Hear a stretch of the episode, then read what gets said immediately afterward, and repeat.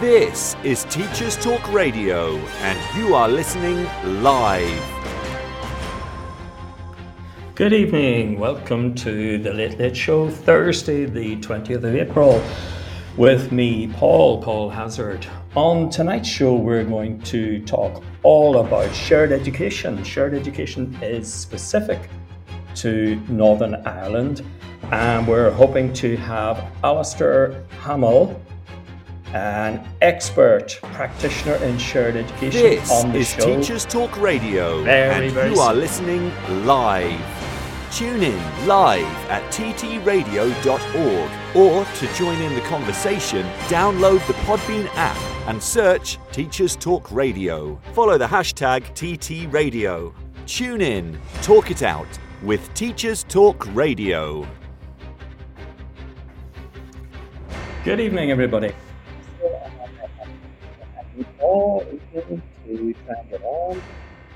And he's waiting for something to happen. Let me see if I can get him into the room. And I'm just going to send You've him been another listening link to now. Teachers Talk Radio. Tune in live and listen back at ttradio.org.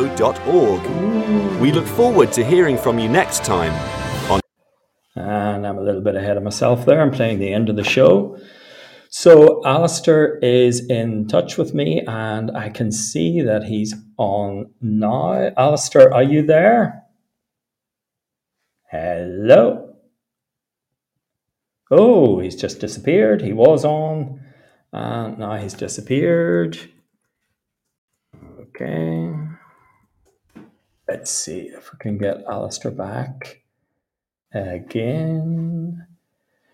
I can see he's trying here. But tonight uh, we're going to talk about shared education. As I said, specific to Northern Ireland, and uh, it was established around about 1980. Whoa, not even then, about 15 years ago or so. And it's a way of really Ah, what do we see? Hello, hello, Alistair's on a different phone. Hello. He now. Hello, Alistair. Can you hear me now? I can hear you loud and clear, Paul. Ah, great. And you're coming through loud and clear as well. Alistair, delighted to have you on the Late Late Show this Thursday. I've introduced you already as an expert practitioner in all sorts of things geography, shared education, and everything. So, Alistair, we're back after Easter. How are you finding it back this week? Oh, yes, a little bit of a shock to the system. Uh, yeah, it's lovely to be back, of course. But yes, Easter was quite busy, Paul, because uh, as you've already said, I'm a geography teacher, and there's this little thing called the Geographical Association Conference that takes place over the Easter holidays. Yeah. So I had a wee trip over to the mainland, as we say, came over to Sheffield to join together with, I don't know, what's the collective noun for geographers? Shall we go with confluence? oh, a confluence of geographers. That's geography very good. teachers, yes. Yeah. Uh, where so you just imagine if one geographer is geeky, how much geekiness will you have with uh, three or four hundred geographers? So it was exhausting and invigorating and inspiring, um, and uh, a great way to spend my holidays. That's what teachers do, isn't it? Yes, we do. We just find professional development and a little bit of fun along with it where and whenever we can. So, Alistair, um, you are also interested in what we call shared education here in Northern Ireland. Tell us a little bit about shared education. What is it? Yeah, so I thought maybe I would set a little bit of the context, Paul, for shared education and uh, education and the community and society in Northern Ireland in general. I, one of the things that I did in the Geographical Association conference was a session with a, a very good friend of mine who teaches in Omagh called Andy Fonnell. And the title of the presentation was Can I Introduce You to the Elephant in the Room? How you can deal with controversial issues and lessons that we can learn from Shared Ed in Northern Ireland. And Andy had also taught out in an international school in Qatar and Right. Slovakia.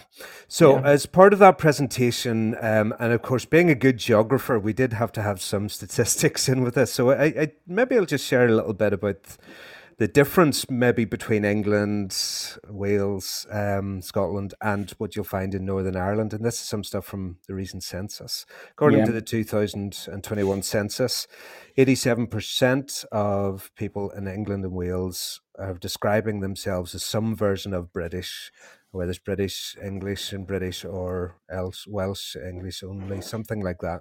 Mm-hmm. Um, the situation in Northern Ireland is very different. According to the recent census, we have 32% saying British only. We yeah. have 29% defining as Irish only. Yeah. And 20% defining as Northern Irish.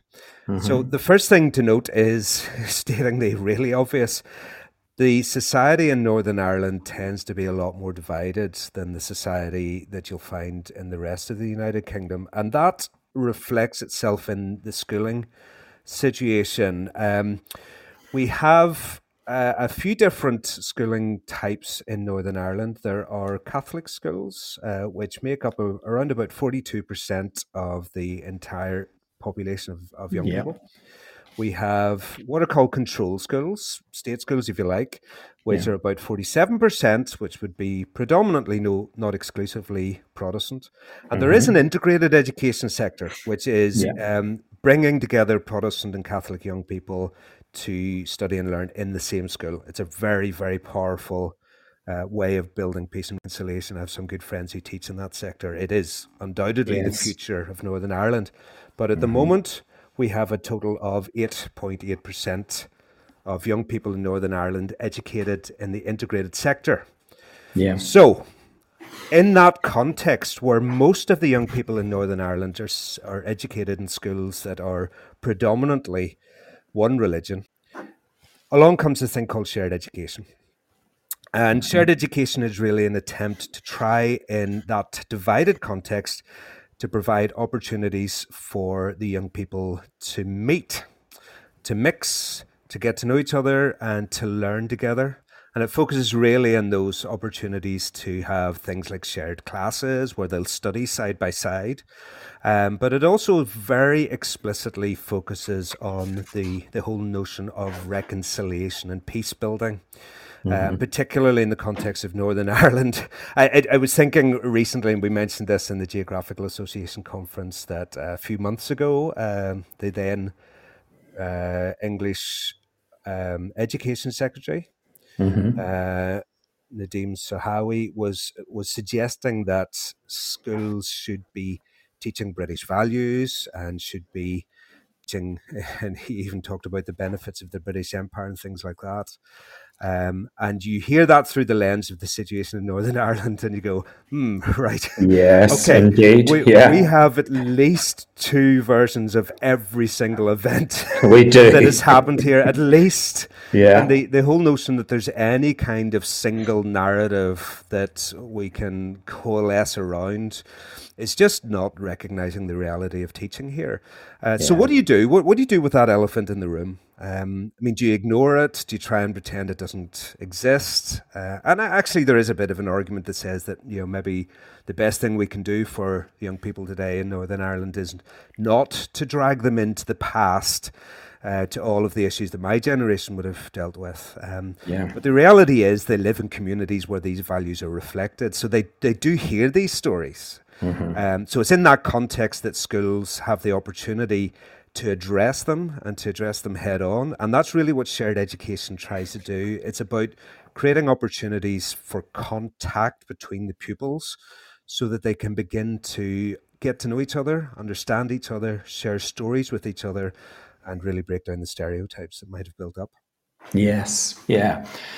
And Alistair, it's really fair to say then that, you know, it's not that we have three different schools or school systems. We probably have two systems, but that shared education then is kind of, is it fair to say that that is, overlays those two systems? So you could, three systems, you could have integrated schools, Catholic schools, and state schools who are all involved in shared education rather than being a separate entity. Yeah, I think that's a very good way of putting it, Paul. Yes, it's it's about yeah. bringing together uh, schools that are uh, have different contexts and providing opportunities to connect. Yes. Um, so it's not really a different administration. It's kind of different things that happen, as you say. It's looking at the elephant in the room and maybe much more directly. Yeah. Yeah. yeah. So, you know, that's the context and some of the history. Um, what would shared education really hope to achieve? Okay, so that that's it's a great question to begin with. Um, I mean, what is the the future? I, I, am teaching at the moment with my sixth formers a topic in geography called ethnic diversity. So we're we're actually debating this at length at the moment. You know, and the way that I posed the question to them was this: this very week when this is going out, it's the 25th anniversary of the Good Friday Agreement. Yeah, there's been quite a lot of talk in Northern Ireland about that. A lot of events going on. And uh, a lot of talk about the extent to which the young people in Northern Ireland fully appreciate what happened uh, in those steps and risks and difficult steps towards peace. It was very, very difficult to deal with some aspects of, of the compromise that was needed for that. Uh, and mm-hmm. yet, I am delighted to say, I'm delighted to say that the Northern Ireland that the young people are growing up, including my own daughters, are growing up in, is radically different to the one that I did. I was a teenager in the 1980s, in the middle of the Troubles. Yeah. I remember sitting in a geography A level classroom at one stage, listening to something about Oxbow Lakes, when all of a sudden there was a massive blast and explosion, and the window shook because a bomb had gone off in the building right next to our school. Goodness. Uh, it was the day before social media, of course. So we kind of looked around at each other and thought, "Oh, well, it sounded like a bomb." And then the teacher, yeah. you know, we couldn't find out, so the teacher just says, oh, well, okay, back to Oxbow Lakes, I guess. You know, and that was that was the reality. You know, that bizarre experience was normal, only it really wasn't. But it was the normal experience that I had. But I agree with you. Yes, it was normalized for yes. a lot of us, wasn't it? Yes, and we just got on with things. To us, we didn't know very much that was uh, very different. Yeah, yeah, that's right. Mm-hmm. So the situation is very different in Northern Ireland, despite the headlines that you might hear uh, across in the mainland. Uh, uh, we have progressed. Our society has moved forward, but in many ways, we're still trapped with the legacy. Uh, you know, you don't deal with conflict that happened here easily and quickly.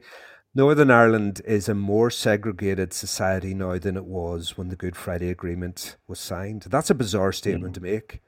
Yeah. Um, we have largely separate education systems. We have definitely largely separate residential areas that we live in. It's a very, very divided society. So the question that I posed to my sixth formers this week when we were discussing it is this.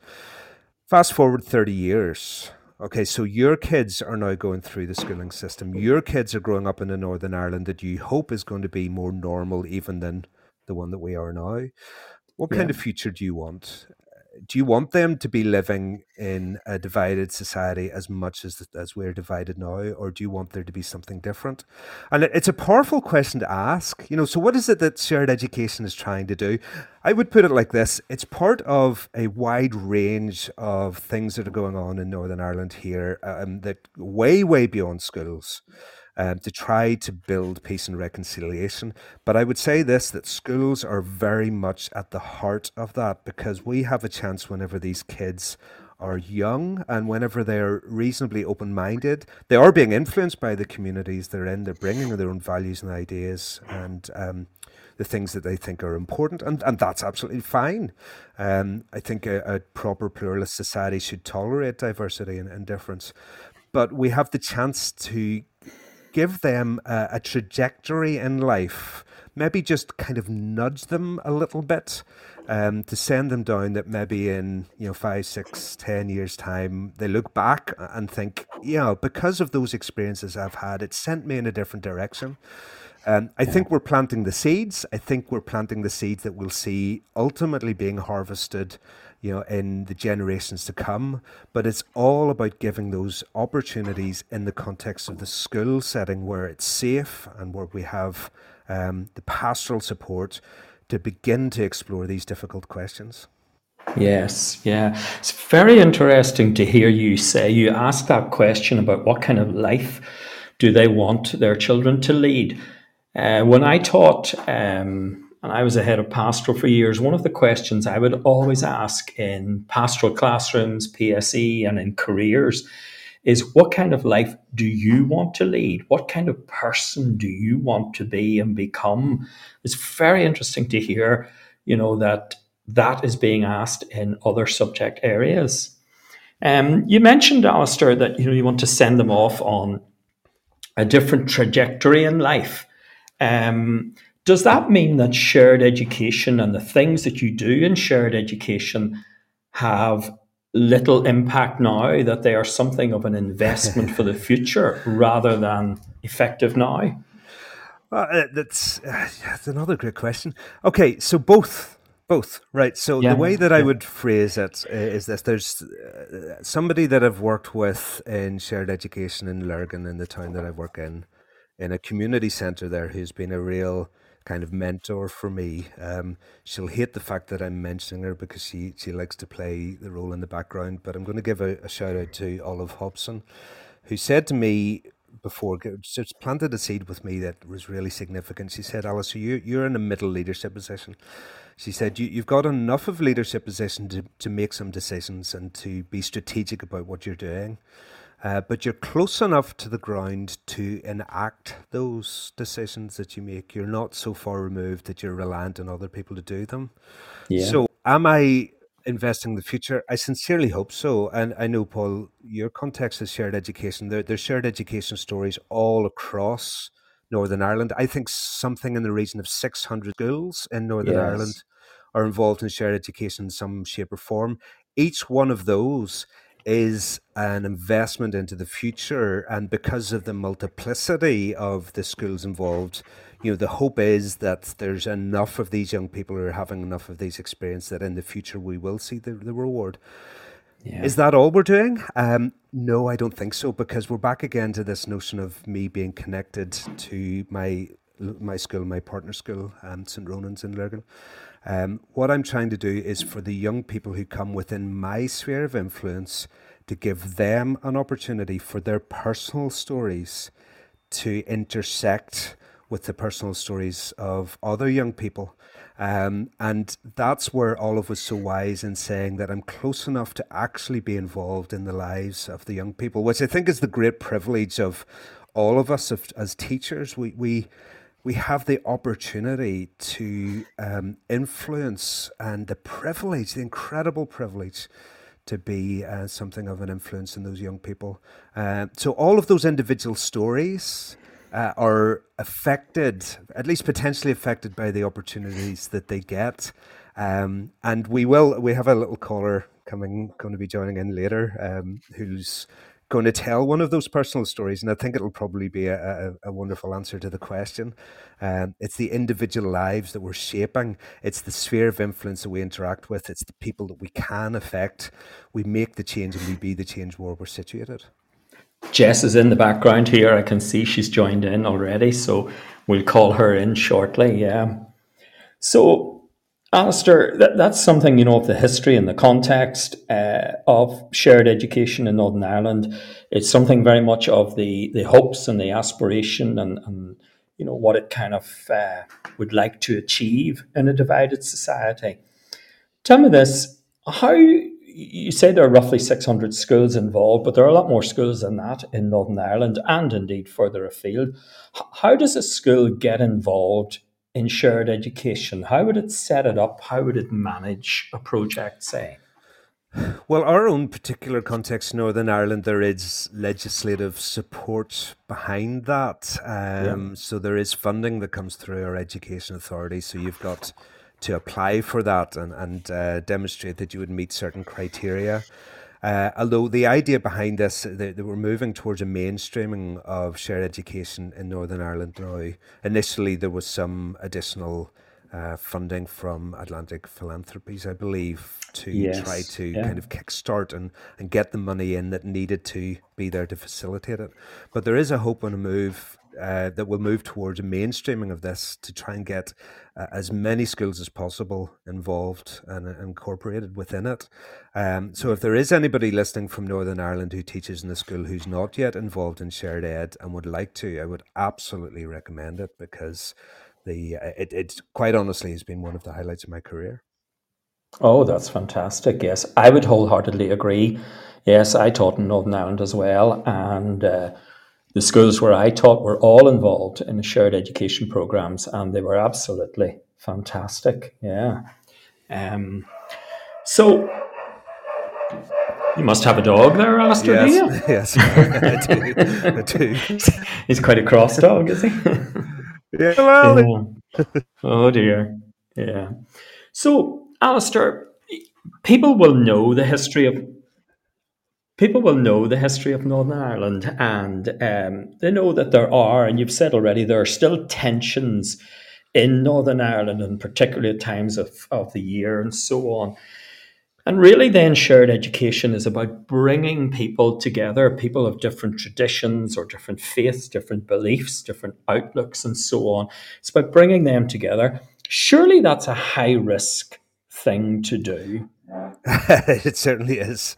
It certainly is. I mean, I, maybe I'll, I'll tell you one or two stories about what we've, we've actually done, which will, will illustrate that. Um, I suppose I take the attitude. Uh, uh, yeah, we've had some kickback. Yeah, uh, we've had some people that haven't been too happy with what we're doing. But I suppose I take the attitude that if you're not annoying anybody, you're probably not doing anything of any significance. Yeah. Uh, I've never really been one for just uh, quiet life. We sit back. Um, I think I'm very, very personally invested in this because of my own story growing up and the opportunities that I want to give the young people. Yeah. Um, but it is challenging. So let, let me tell you the story, Paul, of, of one thing that we, we did that will maybe allow you, you us to explore a little bit about how we address this uh, head on. Yeah. Uh, as I uh, as mentioned earlier, geography teacher. So one of the things that we like to do as geographers is to explore the concept of place to mm-hmm. explore the associations that each of us will have with different locations.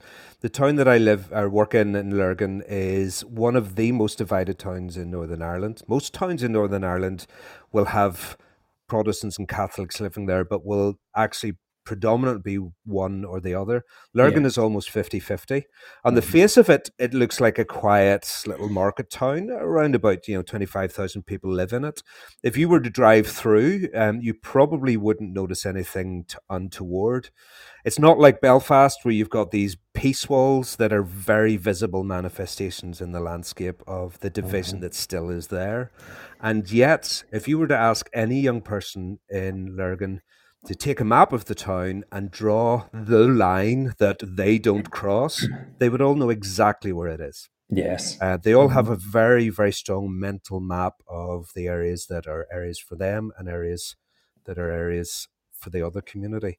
And yeah. the problem is that the town is so divided that the young people very rarely get natural chances to meet. Yeah. So we decided as geographers that what we would do is take these young people on a field trip around the town.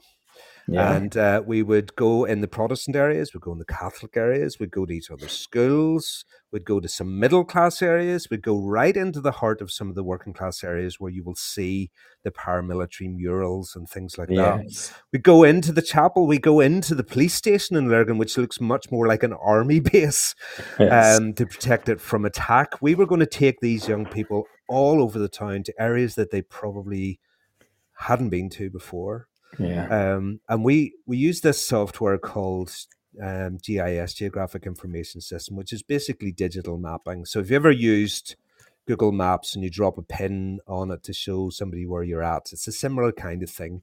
We're able yeah. to collect the data and it geotagged it and dropped the location. And we basically took them around to these areas that we knew would provoke a reaction in them. Mm-hmm. And we simply asked them this question yeah. How do you feel? We got them to mm. score it on a scale of one to five, and we got them to write some comments about how they would feel about the area. Yeah. Um, now, we made the comments and the invest- investigation anonymous to try to mm-hmm. capture the true thoughts and feelings of what they were saying which in many ways is it, that is taking a step of, of risk because we're putting them in places that are probably going to provoke them in terms of a challenge to their own sense of who they are and identity. And we're giving them an anonymous survey and saying, right, away you go. That's huge tell risk, yeah. Tell us how you feel. Yeah. Uh, so we travelled around the town and hmm. uh, we came back to my school afterwards. And because this is geotagged, we we're able to go immediately into the computer suite, open up this map, and all these little dots appeared around the map where all the, the uh, pieces of information had been gathered and collected. Mm-hmm. And the pupils were able to go in and immediately begin to see what each other had said. And of course, what they wanted to do was to go immediately into their area to yeah. see how the pupils from the other community felt. Of course. So yeah. I, I, actually have some of the comments queued up here if you'd like to hear them. Absolutely, Alistair. Yes, please. Um, again, these are anonymous. Um, so yeah. this is this is from uh, a working class Protestant area. So if you can picture the scene in front of us, we got the people to take some photographs. So I'm looking at a photograph that one of them took of a lot of flags, uh, some paramilitary flags. Um, it's very militaristic. It's the Ulster Volunteer Force. Mm-hmm. Um, is leaning into kind of a historical World War One memory and things like this. But it's a very, very strong sign that this is a Protestant area. Yeah. So the Protestants, the uh, who were there, um, comment one comment: "I feel fine. I'm in my community. I come here often." Another one: "I feel very comfortable here. I come here often." As you would expect, we, yeah. Exactly. And mm-hmm. then we mm-hmm. get into some of the comments from some of the Catholic young people. Yeah. Um, this is a sixth form girl who said the flags are intimidating. I never want to come here. Yeah. Another, I feel uncomfortable as I've never been here before and would not like to come again. Gosh. This yeah. one struck me. I didn't actually know this place existed. Goodness. There's a yeah. large number of political murals. Yeah. And the last one, I feel very uncomfortable here because, would you hear this? Everyone is Protestant. Yeah, goodness. Yeah. Now, there was exactly the mirror image when we took them to the working class Catholic area. Yeah. So you just imagine as a young person, imagine that that's your area, you feel fine, and you're reading something here from somebody from the other community that says to you, I, I'm actually terrified here. Yeah. So I remember standing behind a couple of the uh, students from St. Ronan's when they came across one of these, and their reaction was, you know, what, why, why do they feel that way? That's where we live. I mean, nothing would happen to them. And and I just was standing beside them and said, you know, that's a really good question. Yes. Why do you think they felt that way? And to see that moment, because we had taken them to each other's areas, because they themselves had stood in the Protestant area and felt something similar, all of a sudden there was this moment of empathy when they thought, well, of course, maybe mm-hmm. if they're standing in front of these murals, they would find it intimidating. Yeah. And and I, I just see watching those moments of empathy and of understanding, mm-hmm. um, and simply just by reflecting on something like that, and and it's risky. I mean, we're saying to these teenagers, there's other teenagers in your town who re- feel really intimidated in your area. Mm-hmm. Um, yeah you know, but again, I mean, I think it's it's it's that's why we call this in their presentation the elephant in the room. Yeah. This is the reality of how these young people feel. We can mm-hmm. either ignore it and 25 years time still live in a society as divided as it is now or we mm-hmm. can take the opportunity in schools in the safe environment through shared education to start to name this elephant to start mm-hmm. to talk about it to understand and to build peace and reconciliation. Yes. Goodness, Alistair. Just the description of that is uh, fantastic, very high risk. And to think that, you know, Lurgan is everybody's town there, except there are self imposed no go areas. Yep. I know no go areas means something different if you've lived in Northern Ireland for a while, but uh, that's amazing. One of the things that really strikes me about this is, um, I mean, cross curricular sounds almost insignificant when you, try, you describe this. This is about human beings, this is about life. And I'm listening to you talk very much about the affective and very much about the mm-hmm. feelings. Mm-hmm. Uh, and that seemed to be, you know, a very powerful question when you ask them. Just a simple question How do you feel standing in what, you know, wouldn't be a familiar area to them? And as you say, and I think empathy is transformative. Yeah. Um, it really, really allowed those children to empathize in a very practical way. I see Jess is here, so you tell me when it would be a good uh, time, maybe to to invite her in, or if she wants, she can she can call in. Uh, yeah. And while well, she's maybe thinking about that, would you say, Alistair, then that um, shared education is effective?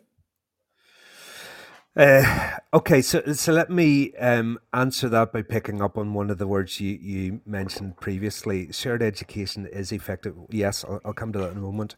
Shared education is affective. Um, mm-hmm. It should be something that is more than just giving information. I think that's absolutely key.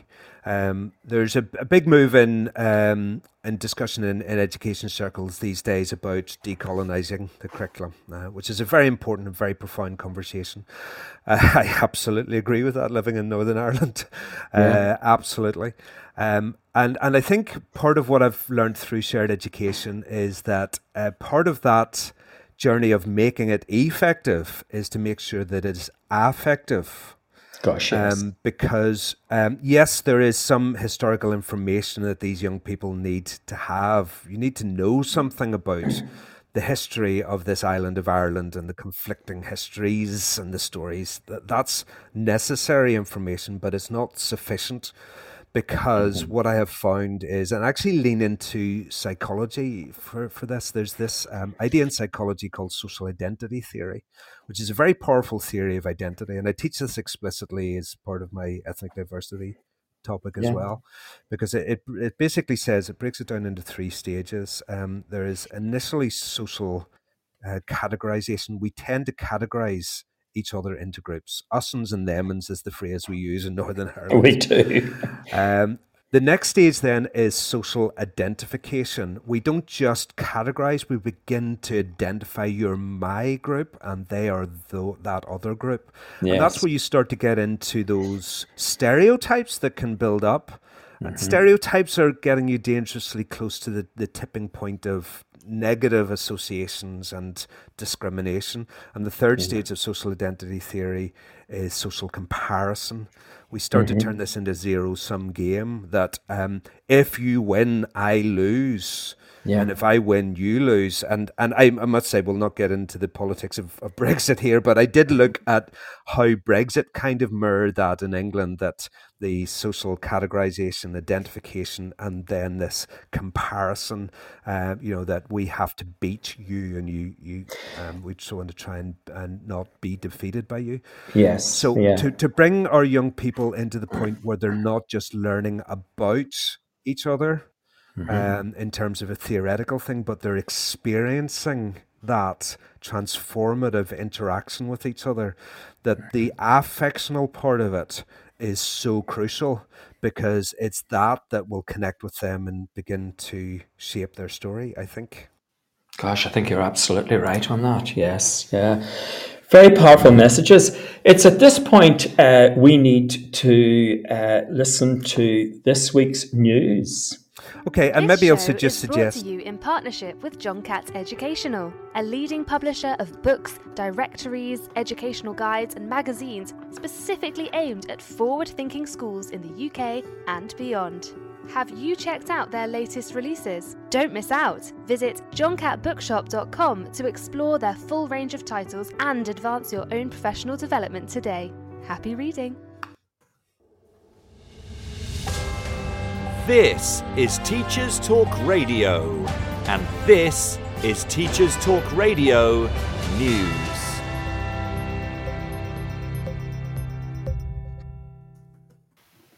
During his visit to Northern Ireland, US President Joe Biden suggested in a speech at Ulster University that students are increasingly persuaded to stay at home rather than seek careers abroad.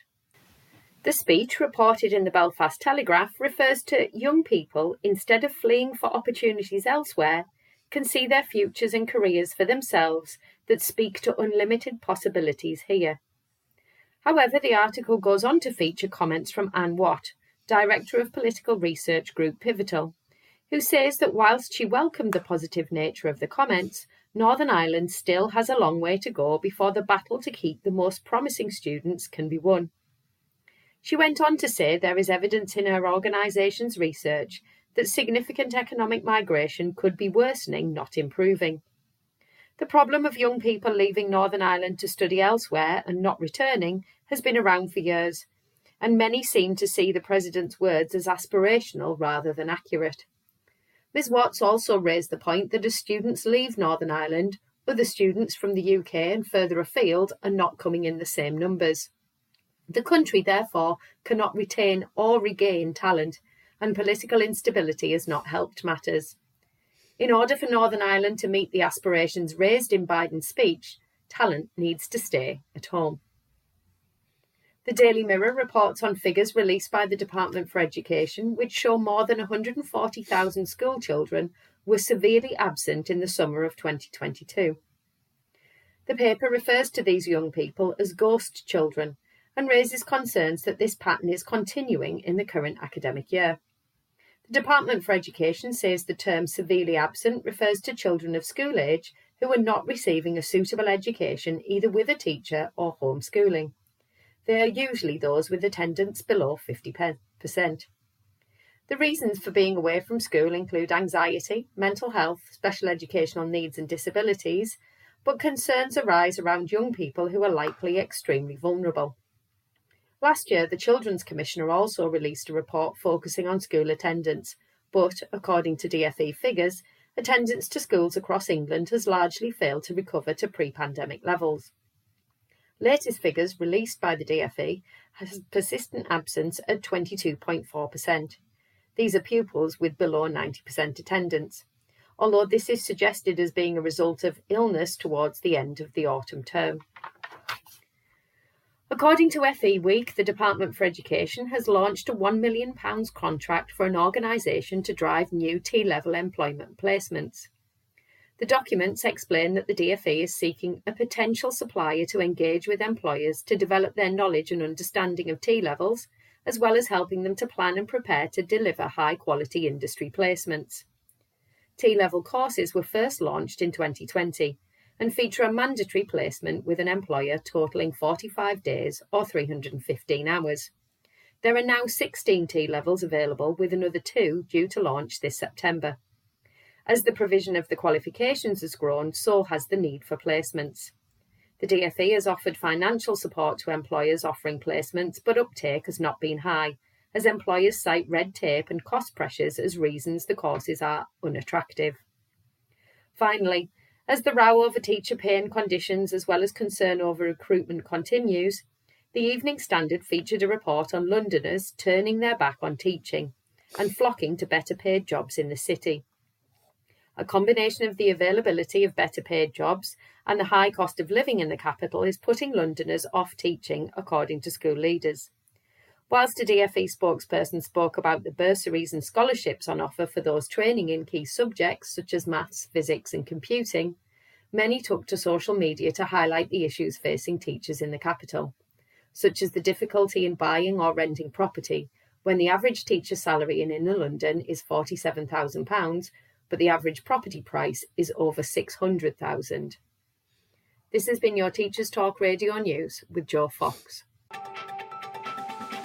This is 2 Minute Tech with Steve Woods, your tech briefing on Teachers Talk Radio. Hello, this week I'm going to talk about hidden spy cameras. Do you know who is filming you? Modern cameras can be as small as a pinhead and embedded in things like pens, buttons, and while researching this, I even found one built into the centre of a crosshead screw. Online shopping sites blatantly sell spying devices such as smoke alarms with built in spy cameras. There have been high profile cases in the media of people misusing spy cameras, but as I investigated further, one statistic stood out 11% of people that use Airbnb reported finding hidden cameras. As I continue to dig around for a UK statistic, the figure dropped to 10%.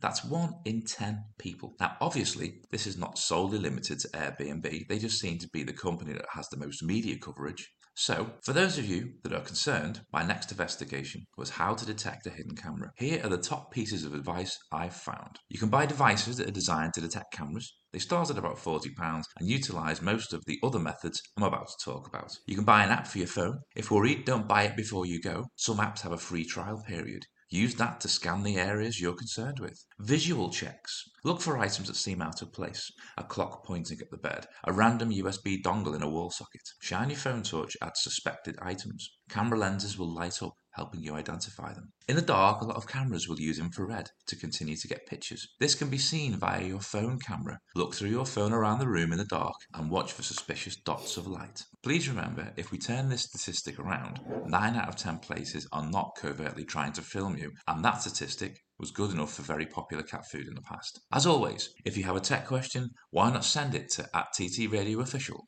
I'm Steve Woods, and that was 2 Minute Tech. 2 Minute Tech with Steve Woods, your tech briefing on Teachers Talk Radio.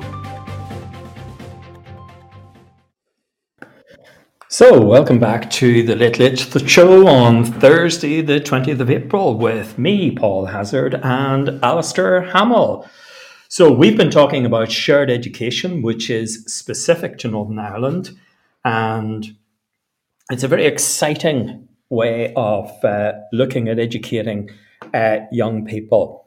Alistair, are you back with us? Yes, I am indeed, Paul. Oh, great, great. So, you've told us a lot about the context of uh, shared education, the history, and how it's come about. Uh, you've told us about establishing it in schools and setting it up. And you've told us a lot about a super, super project that you did with uh, schools in Lurgan. How did that project end up then? Yeah, so th- th- this is where the, the story can uh, really ripple out. Whenever you, you do something like this, that we, we just thought was um, something for the young people that, that were involved that day. When you asked me earlier on, you know, is, is this all an investment in the future um, or is this just for the young people today? Well, it turns out that the company that had provided that technology to the schools, company called Esri, uh, got wind of what we had done with their technology. Mm-hmm. And uh, we had this most amazing experience that we were offered. Um, the I think that was the January of 2019. So by the July of 2019, they had been so inspired by our story. It's still surreal to say this, Paul, that they had invited three of the students out to San Diego oh, wow. to the biggest um, GIS conference in the world, in the very venue where Comic Con. Oh yes, of course. So I'm yeah. I'm unashamedly a, a sci-fi geek as well as a Very good. and they had a chance to tell that story in front of a live audience of nineteen thousand people. oh my and live goodness! streamed around the world. Right. So when you talk about, you know, is shared education effective? Well, does it change the lives of the young people involved? Yes, I hope so. And and in a moment we'll bring in Jess and she'll be able to talk Yeah. a little bit about that. But the story that they can tell is a story that ripples out and inspires. So I have a, a short clip here um, of queued up, which I hope will work. I'm just going to bring my mic. Hopefully it will. Yes. uh, and we'll just have a listen to um, some of the things that they said. Now, this is them presenting live, using this technology in the computers live.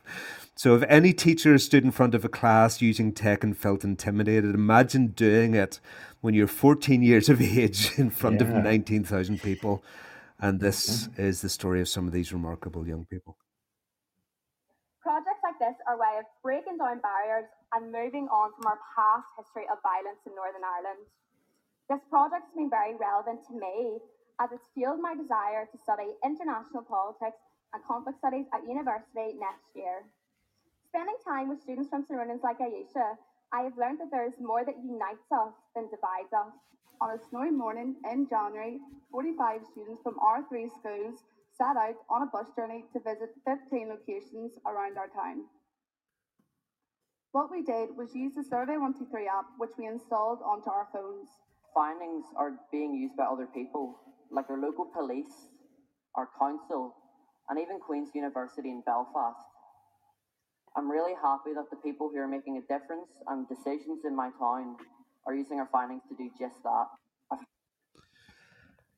just incredible for them to have that chance to share their story. I, I don't know if there are uh, notes that go with these shows afterwards, Paul, but the full video of that is available on YouTube. And I'm, I'm very, very happy to share that if you want to hear Derek. We will do that. Yes, yeah. I've seen that whole video, and it's very, very worthwhile. It's a, it's a really good watch. Yeah.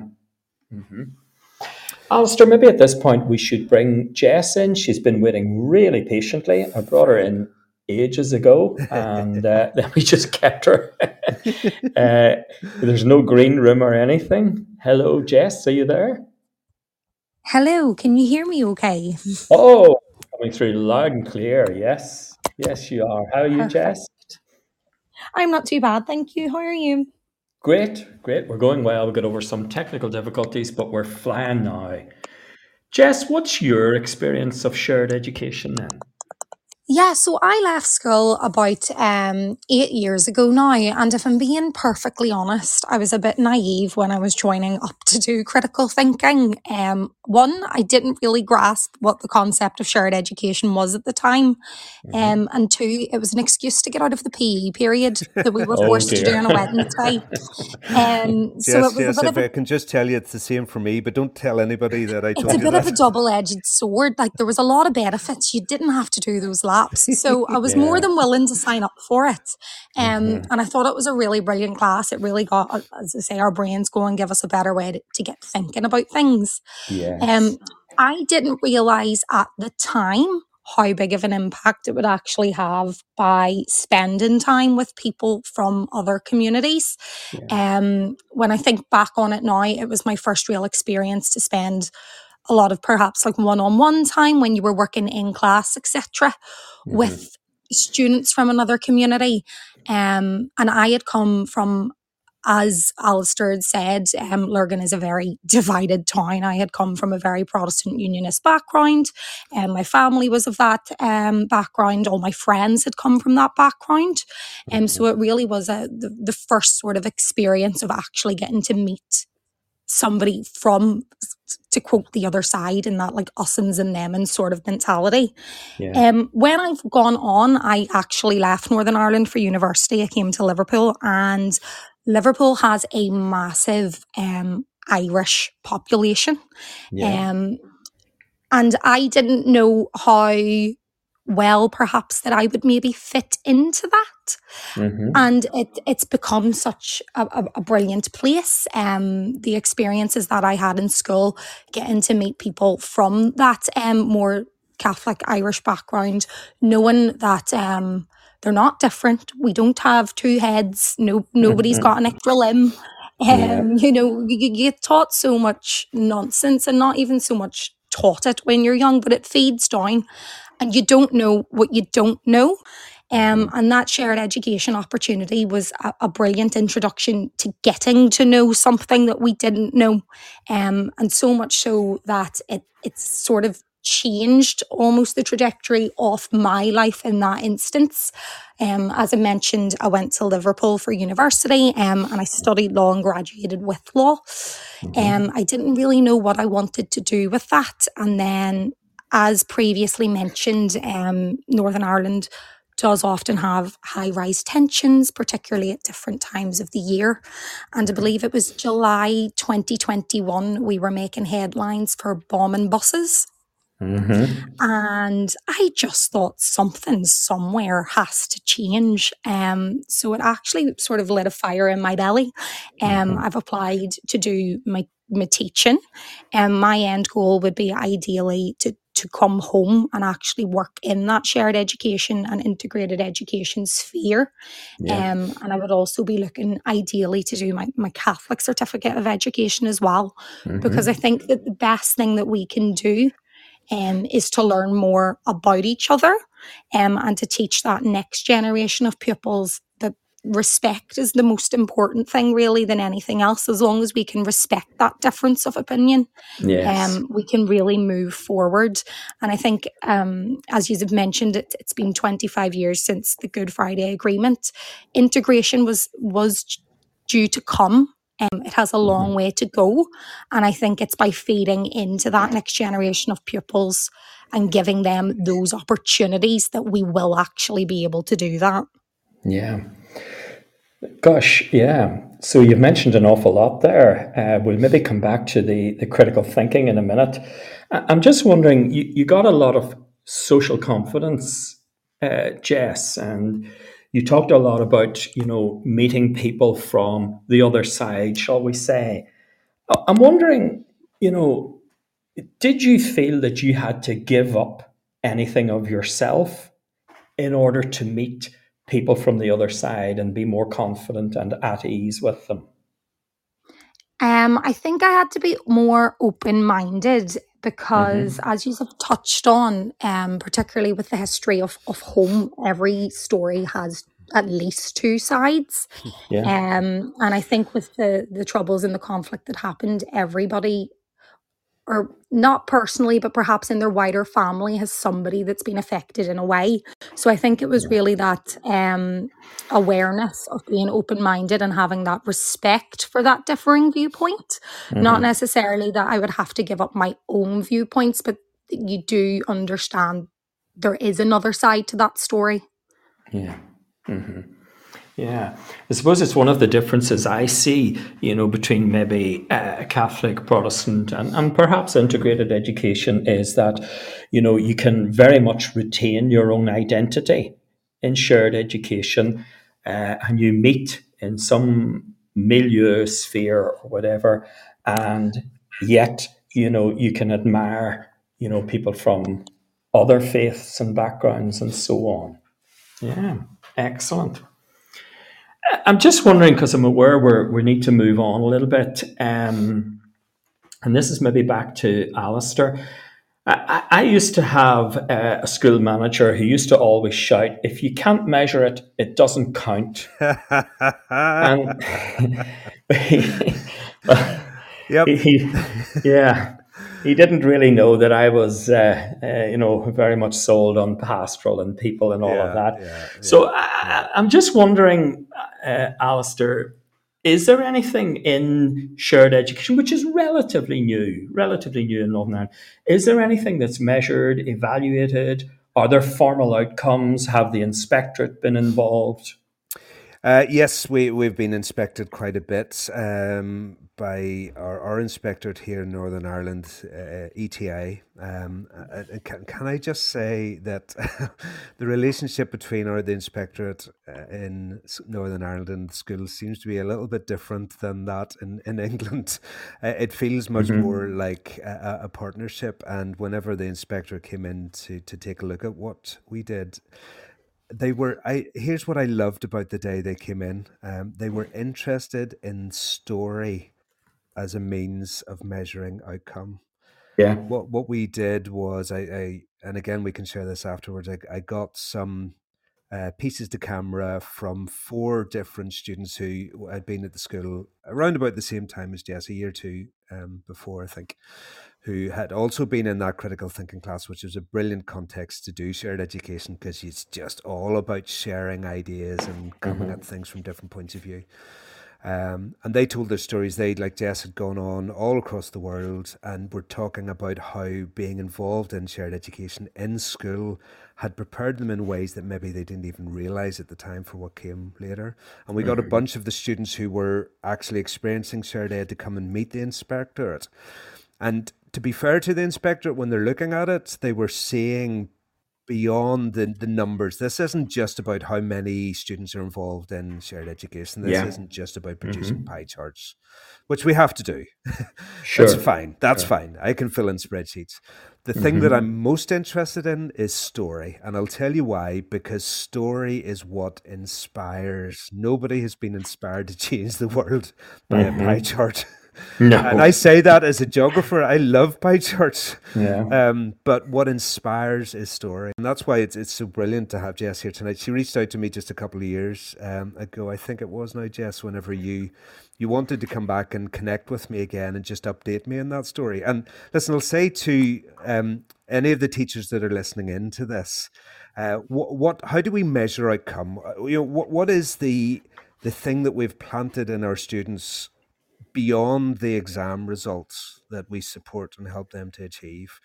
Um, if we're lucky, every once in a while, a former pupil like Jess will get in touch and say, "Hello, uh, do you remember me?" Yes, of course I do.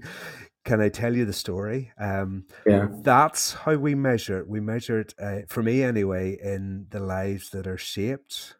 Mm-hmm. Um, so, Jess, do you, do you remember that conversation that we had whenever you, you got in touch with me? I do. I had to reach you on Twitter and I was so embarrassed. I was like, oh, he's going to cringe so hard. No, not a bit of it. It was absolutely lovely to hear from you. But uh, do, do, you remember anything of what you were talking about that night, just in terms of uh, you know, your experiences in, in shared ed? Yeah, of course. As I say, it really just it gave me a better outlook when I'm looking back. I can see sort of the seeds that were planted because if I didn't have that opportunity when I was in those formative years, I think it would have been quite a harsh jump to such a, a mixed and diverse society in Liverpool. And I think without having the opportunities that we did have, and also realizing that not everybody gets those opportunities, um, it was a real inspiration almost to say, right, we we need to feed into that. We need to make those opportunities available. And can can I just ask you because you you did uh, move over to Liverpool uh, to study, but you are coming back. Um, noticed the the first news headline there was about Northern Ireland and students leaving. Um, having spent some time in England, do you think that there are any lessons that you've learned from shared education that could be brought into uh, any of uh, controversial or contentious issues that you meet living in England?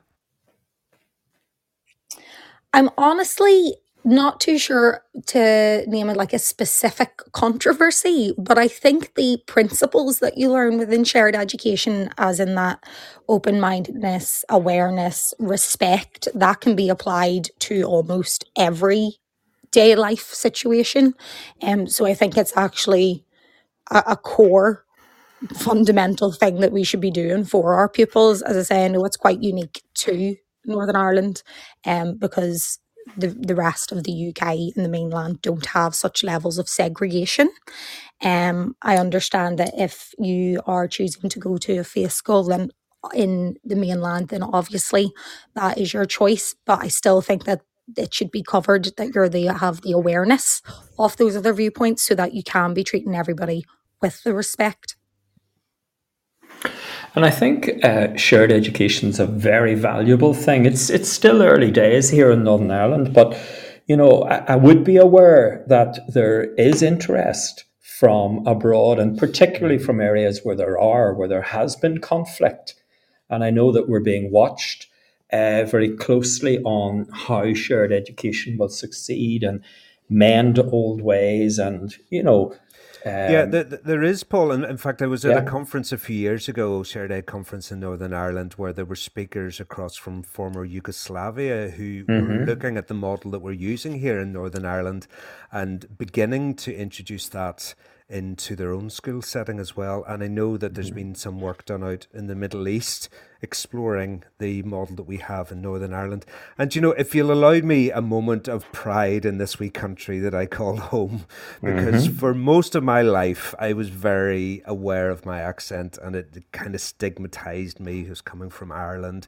I, I am now hugely proud of it and I'm hugely proud of the journey that we've been on because of the difference and the change that's made for the lives of young people like Jess and the other peoples I work with. And to think that a country that has had the reputation of violence and negativity that Northern Ireland has had for so long is actually a beacon of hope and inspiration for other divided communities in other countries across the world is, is something that I'm immensely proud to be a tiny little part of um, of all the shared education partnerships in Northern Ireland that are doing that. And again, it's that that message that we're sending out that our history doesn't need to be our destiny. We do not need to be slaves of everything that's gone before. We can fully embrace our identity, fully embrace who we are. Uh, but we can learn to respect and tolerate each other even when we've been through the darkest and most challenging of experiences.